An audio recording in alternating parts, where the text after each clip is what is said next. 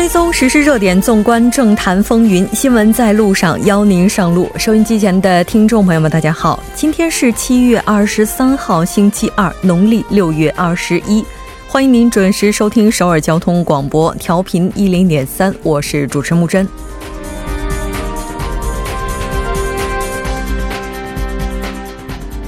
日内瓦当地时间从今天到明天将举行世贸组织总理事会会议， 会上韩日两国政府高层将阐明立场。 韩国产业通商资源部新通商秩序战略室室长金圣浩将敦促日方撤销管制， 日方则强调出口安全保障权的自主性， 并多管齐下为舆论造势。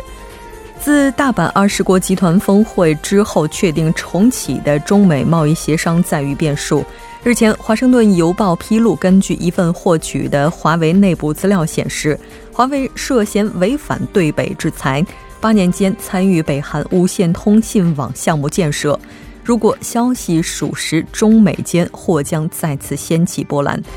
韩国有史以来涉及消费品的最大丑闻之一， 加湿器杀菌剂事件自 二零一一年起 八年间 经历了数轮调查。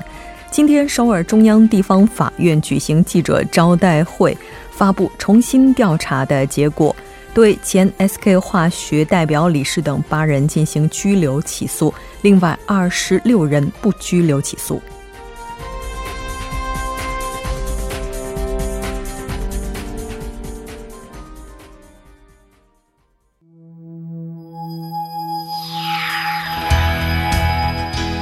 您正在收听的是 에프엠一零一点三 首尔交通广播， 新闻在路上。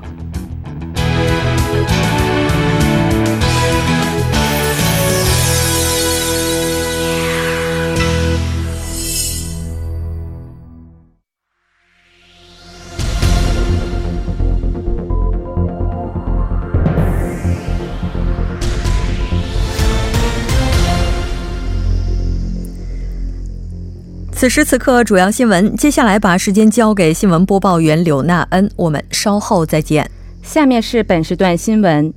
今天据韩国联合参谋本部透露， 三架俄罗斯军机和两架中国军机 今天上午接连进入韩国防空识别区， 其中一架俄机在独岛上空附近 两度闯入韩国领空， 韩军出动战机向该机方向开火示警。 联参方面表示， 今天上午九点九分， 韩机在独岛上空对侵犯领空的另一架俄机开火示警， 该俄机 九点十五分 离开韩国防空识别区， 九点二十八分 再进韩国防空识别区， 九点三十三分 第二次闯入独岛上空。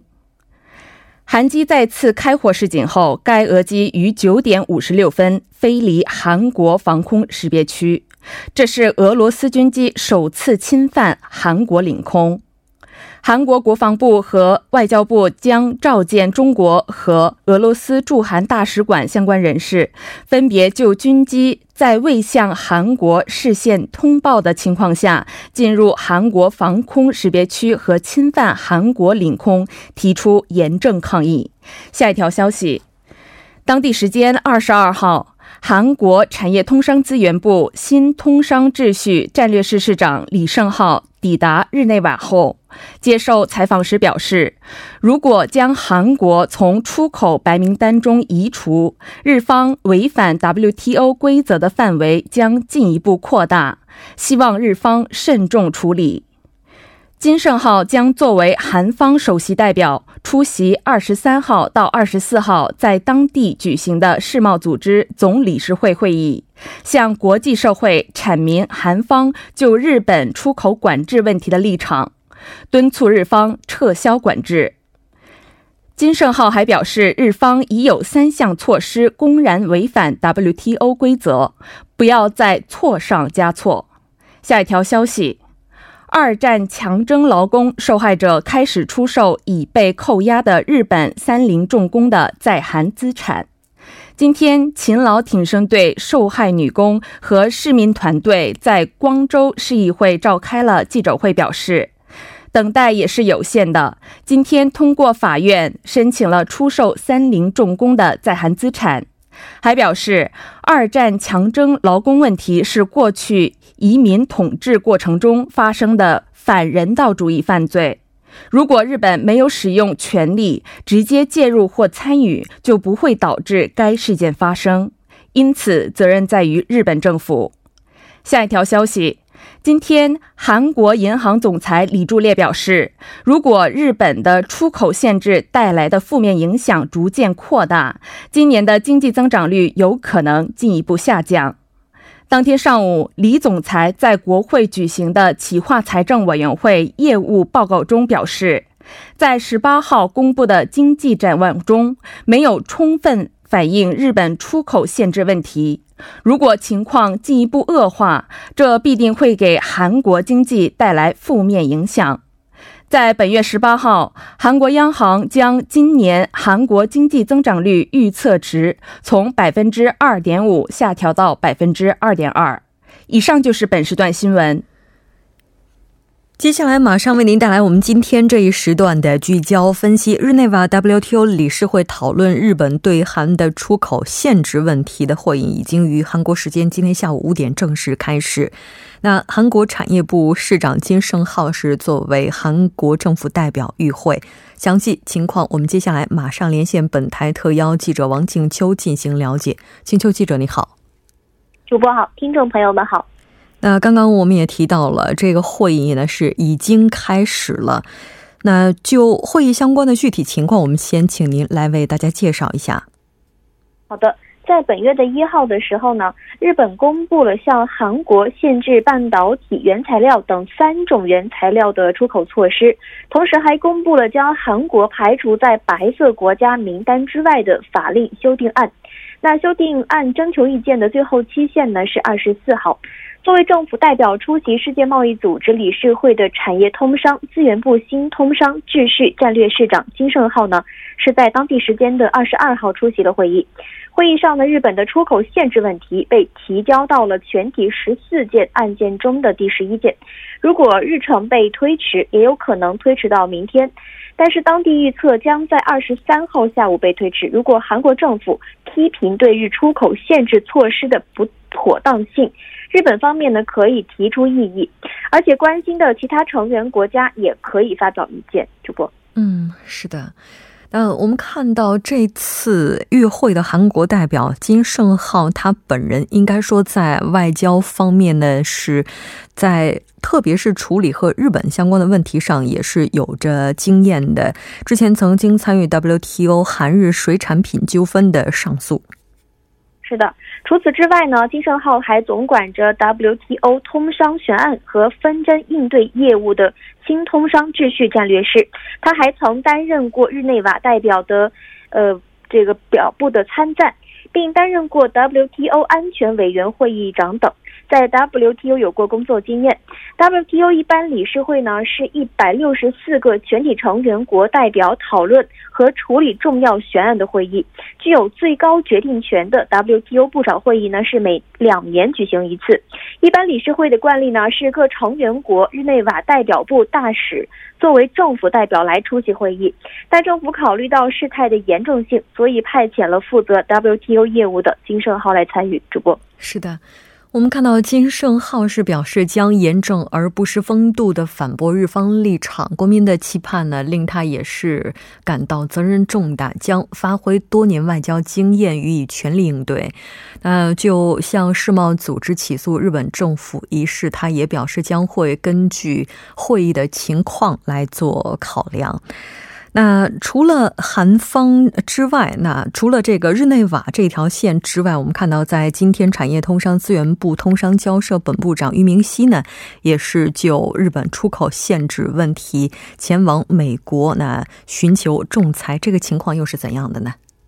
是的， 今天的产业通商资源部通商交涉本部长俞明熙呢， 就日本出口限制规定是踏上了到美国出差的路程。 据产业部的透露， 他将在本月二十七号 结束访美期间， 在日本因限制出口措施导致韩日矛盾达到极点的情况之下，为获得美国的支持和仲裁而展开对外接触活动。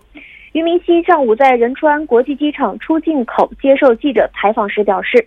将会见美国的经济通商人士， 并积极说明日本的措施不仅对韩国， 而且对美国企业和全球供应链产生的影响， 并达成共识。 这次呢不仅会会见美国经济通商政府的有关负责人， 而且呢他还会会见相关业界和地区的议员， 来表明日本措施的不妥当性和韩国的立场。 那对关于美国是否在仲裁方面持消极态度的提问， 他强调说， 这不是现在要提及的问题， 迄今为止 各国以相互信任为基础的国际分工体系 为世界经济发展做出了贡献， 但日本的出口限制不仅会动摇美国， 还会动摇全球的价值链。 主播， 嗯，是的， 目前已经抵达韩国的美国白宫国家安全顾问博尔顿在韩国之行之前，我们看到呢也是前往了日本，在访日期间也和日本外务大臣河野太郎就二战韩籍劳工问题以及日本对韩的出口限制问题交换了意见。 所以现在呢各方也是期待这次博尔顿他也能够为化解韩日矛盾提供一个非常好的契机。 我们再来看一下日本方面目前的情况是怎样的。 好的，那如果按照日本媒体的报道呢， 日本政府可能是在国内外对韩国的出口限制规定提出批评的情况下， 正式展开了国际舆论战。 更重要的是呢， 最近彭博社、 华尔街日报、 金融时报等西方有影响力的媒体对日本安倍晋三政权 对韩国进行的通商报复进行了尖锐的批判。 日本此举呢是意在防卫。 另外呢，日本政府在 二十二号 破例向韩国驻东京特派记者是举行了一个政府官员 就采取出口限制措施的理由的一个说明会， 但会上呢并未允许录音或者是拍照。 主播， 嗯，是的， 二十二号的时候， 日本外务省以及经济产业省 召集了第三国驻日大使馆的这个工作人员以及高层， 我们看到也是对出口限制相关的内容进行了说明。 它这个说明主要包括什么呢？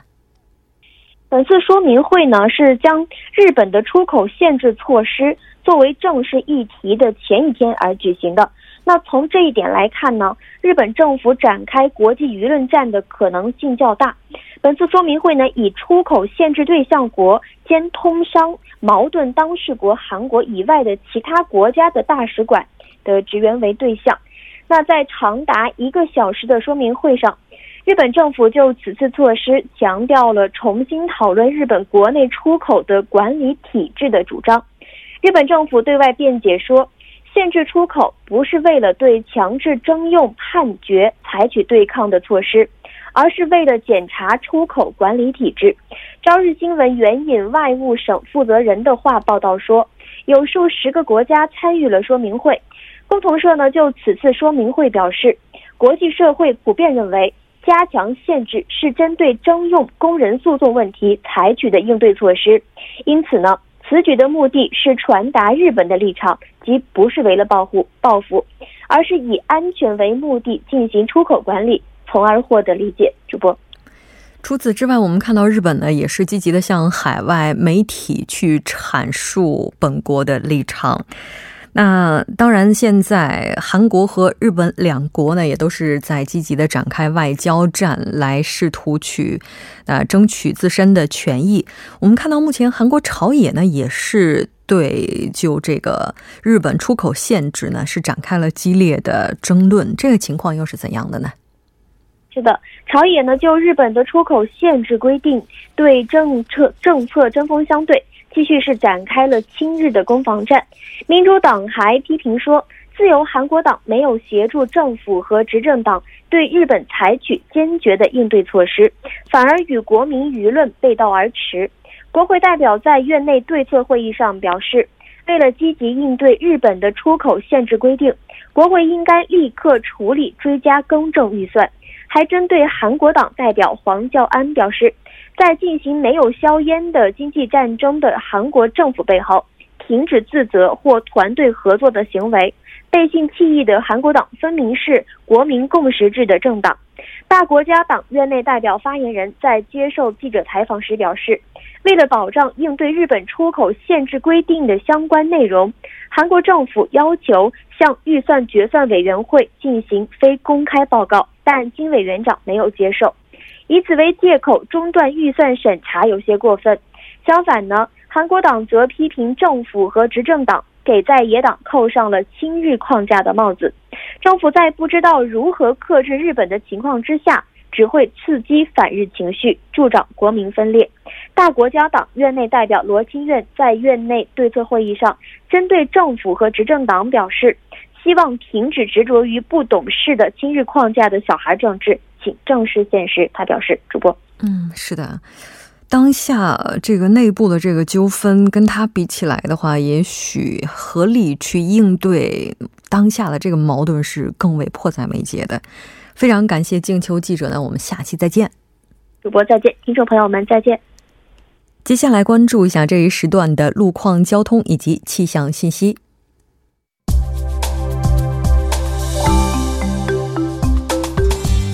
听众朋友们晚上好，今天是星期二， 这里是由连燕为大家带来最新的路况与天气信息。 现在是晚间六点十七分， 我们来关注一下路面情况。 目前中部高速公路南移至河南路段伊竹进出口附近 一车道上发生的汽车追尾事故 已经得到妥善处理， 受此影响后续一公里区间道路拥堵。 高德路上一洞站至一买德路段 双方向下行车道上进行的施工作业已经施工完毕， 该路段比较畅通。 内部循环路圣水大桥至成山大桥路段 稍过洪恩交叉路三车道上 有辆货车发生了故障， 受此影响后续路段道路拥堵。 京仁路九老站至新道林站下行车道上进行的施工作业已经施工完毕， 请各位车主们小心驾驶。 好的，我们一起来关注一下天气方面的情况。 明天受北太平洋高气压的影响， 局部地区多云高温闷热， 中部内陆庆尚内陆地区下午有雷阵雨。 全国大部分地区晚间气温高达二十五度， 高温持续， 请各位听众朋友们做好防暑措施， 注意健康管理。 西海岸部分内陆地区将会出现大雾和小阵雨天气， 请各位车主们小心驾驶， 注意安全。 今天傍晚到夜间多云， 最低气温二十四度， 最大相对湿度百分之九十。 明天白天晴间多云， 最高气温二十九度， 最小相对湿度百分之八十五。 好的，以上就是这一时段的路况与天气信息， 祝您一路畅通， 我们稍后再见。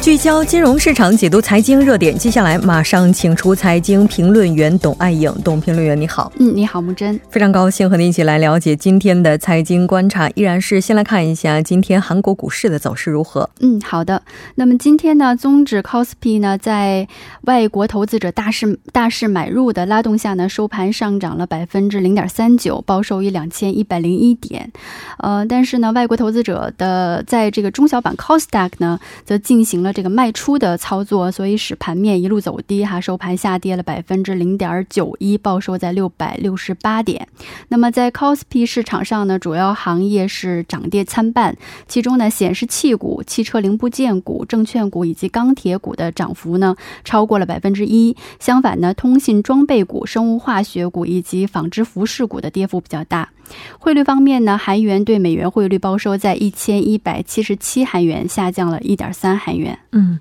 那从这个盘面上来看的话，有什么看点呢？ 呃，那么今天这个韩国综指的上涨呢， 其实还是得益于外国投资者的净买入的拉动。 我们看到今天外国投资者的净买入规模又超过了两千亿韩元哈， 所以使得综指呢， 时隔半个多月以后又重新站上了两千一百点。那我们看到目前这个外国投资者的买入呢，其实还是集中在三星电子和 S K 海力士，而且最近七个交易日当中呢，这个外国投资者对这两只股的净买入呢就达到了一万亿韩元。所以虽然呢这个 K O S P I 是恢复到了两千一百点以上，但是除了这个三星电子和海这个 S K 海力士这两只股呃这个呈现上涨以外呢，事实上股价其实没有更大的这个起伏，所以这种情况我们还是应该警惕的。嗯、而且呢这个半导体股的上涨呢还是受到最近这个半导体价格上升的期待引起的，但是如果这个日本这个出口限制长期化哈，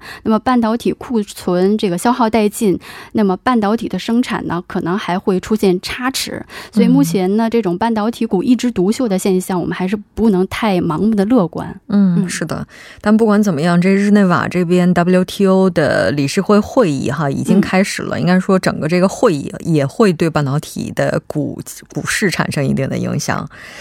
日前韩国股市是发出了上市公司无偿减资的警报、嗯、这个情况是怎样的呢？嗯，因为目前这个韩国整体经济也很这个出现这个停滞哈，所以很多上市公司呢出现了这个财财务结结构恶化的这样一个情况，所以呢很多上市公司呢都接连进行这个大股大幅度的哈减少它这个资本金，我们叫做无偿减资哈这样一种操作、嗯、那么股东们呢也是这个怨声是越来越高。那么这个减资呢指的是是上市公司减少这个注册资本金的行为，那么它其实它的主要目的很多哈，那么可能是为了一次性的偿还债务，或者是调整过多的资本哈等等。但是目前韩国的情况呢，呃，还是主要是由于上市公司亏损来造成的，因为公司这个严重亏损，所以这个它的资本总额哈与它的这个持有的这个资产的悬殊非常大，所以在这种情况下呢就需要进行减资。那么呃二十二号呢，据这个金融监督院的数据显示呢，从今年年初哈到本月十九号，一共有十七家上市公司实行了这个无偿减资，那么与去去年同期的五家相比呢是增加呃增加了两倍以上。那么去年一年年哈进行无偿减资的这个企业已经超过了十六家，而且据这个金融监督院统计呢，从去年末哈开始哈到目前，就是说呃这个自有资本哈，就是说它的资本总额达不到这个注册资本金的这样这种现象，也叫这这个资本蚕食公司哈，目前已经达到了六十七家、嗯、所以呢今后来进行这个减资的上市公司还会继续的增加，所以专家们呢也在建议投资者们在投资时需要注意这些这种潜在的风险。就这轮波及的范围还是挺大的、嗯、那上市公司进行无偿减资对于股东有什么影响呢？嗯呃，其实我们说这个减资，它的一般操作呢有两种，一种是这个减少股份的数量，那么另外一种呢就是减少股股票的这个面值哈。嗯、那么更加普遍的操作呢是减少股份的数量，也就是说，呃，比如说在五五比一的这个减持的情况下呢，嗯、就是说你持有这个五只股的这个股东，那么现在呢就只能持一只股，嗯，就这样。而且呢，呃，无偿减资呢，作为企业它是不向股股东来支付任何补偿的，所以呢，呃，不管怎么说，不管是说这个股票的数量减少，或者是这个股价的下跌，股东们都都要承受非常巨大的损失。所以呢，呃，因此呢，也有很多这个股东哈反对哈这个无偿减资哈。但是这种情况下呢，虽然可以防止眼前的这种减持和股价的下跌，但是这种资本蚕食还是会继续，那么它将来可能会面临更大的一个退市的风险。就是没有任何理由的、嗯、就是没有任何这个补偿的、嗯、我们手里的资本股票就缩水了。对，是的。天哪，这是人间蒸发的感觉哈。那昨天我们因为时间的关系，就是最后介绍了有一个新开版的市场，是介绍了一半哈。嗯，我们今天再来为大家详细介绍一下。嗯，那么这个新是中国新开设的一个这个呃新的股票交易市场哈，叫科创板，英文名叫 Star Market 哈，它是昨天正式在上海这个证券交易所开板哈。因为是开创了一个新市场，所以在中国的资本市场发展史上也属于一个里程碑科创板呢，它主要是面向中国未来行业的这些企业，你比如说，呃，属于互联网的先锋企业哈，生产电脑芯片、研发人工智能或者是这个实施这个更具有创新潜力的这个生物技术项目的一些企业哈，都可以在这个科创板来上市。嗯，所以呢，它又被誉为中国版的这个纳斯达克哈，因为美国的纳斯达克市场就集中了非常多的优质的科技企业。 那么目前呢，我们都知道像很多中国的优质企业哈，像阿里巴巴哈、京东这样的这个非常优质的科技企业都在美国或者香港上市，所以呢，中国的这一举措呢，可以说是很大程度哈，就是为了创建一个自己的科技板，以吸引这些优质的企业回国来上市而进行的一种尝试哈。那目前呢，也有二十五家上市公司。那么在这个科创板呢，会有比这个中国其他这个 证券交易市场更大的自由度， 那么 这个股票的上市价格呢，只由这个供求市场供求关系来决定，而很少受到这个国家的干预。那么在上市的头五天呢，新股的股指是完全开放的，那么在股指可以在这个百分之二十 以内的这个浮动区间进行浮动，如果超过这个区间呢，监管机制才会进行干预。那么目前在其他的这个中国的市场，其他股市呢，这个浮动区间仅为百分之十哈。 呃，那么目前呢是上证交易所呢是计划从第三十家企业上市两周后开始哈，建立一个这个追踪交易企业的这样一个指数，目前还没有这个相关的指数哈，只有这是个别的交易。对，那到今天的话表现怎么样呢？ 呃，可以说是开局是非常顺利哈。我们看到这两个交易日中呢，交易是异常的活跃，也引发了各路基金的强力追捧哈。那么在首日成交的这个二十五只股的平均涨幅就在百分之一百四十八以上， 那么其中有一只股叫 这个安吉科技哈， 一度涨幅超过了五百 百分之五百二十。 那么虽然这个开局是很顺利的， 但是呃从之前的经验来看呢，就是说一个新市 市场哈，至少在最初的阶段可能会这个出现一个大幅的震荡，所以呃这个有待观察。是呃就是说投资的时候还是需要谨慎。嗯，但不管怎么样，一个好的开局我们还是期望它能够成为成功的一半哈。是的，非常感谢董评论员，我们下期再见。嗯，再见。半点过后马上回来。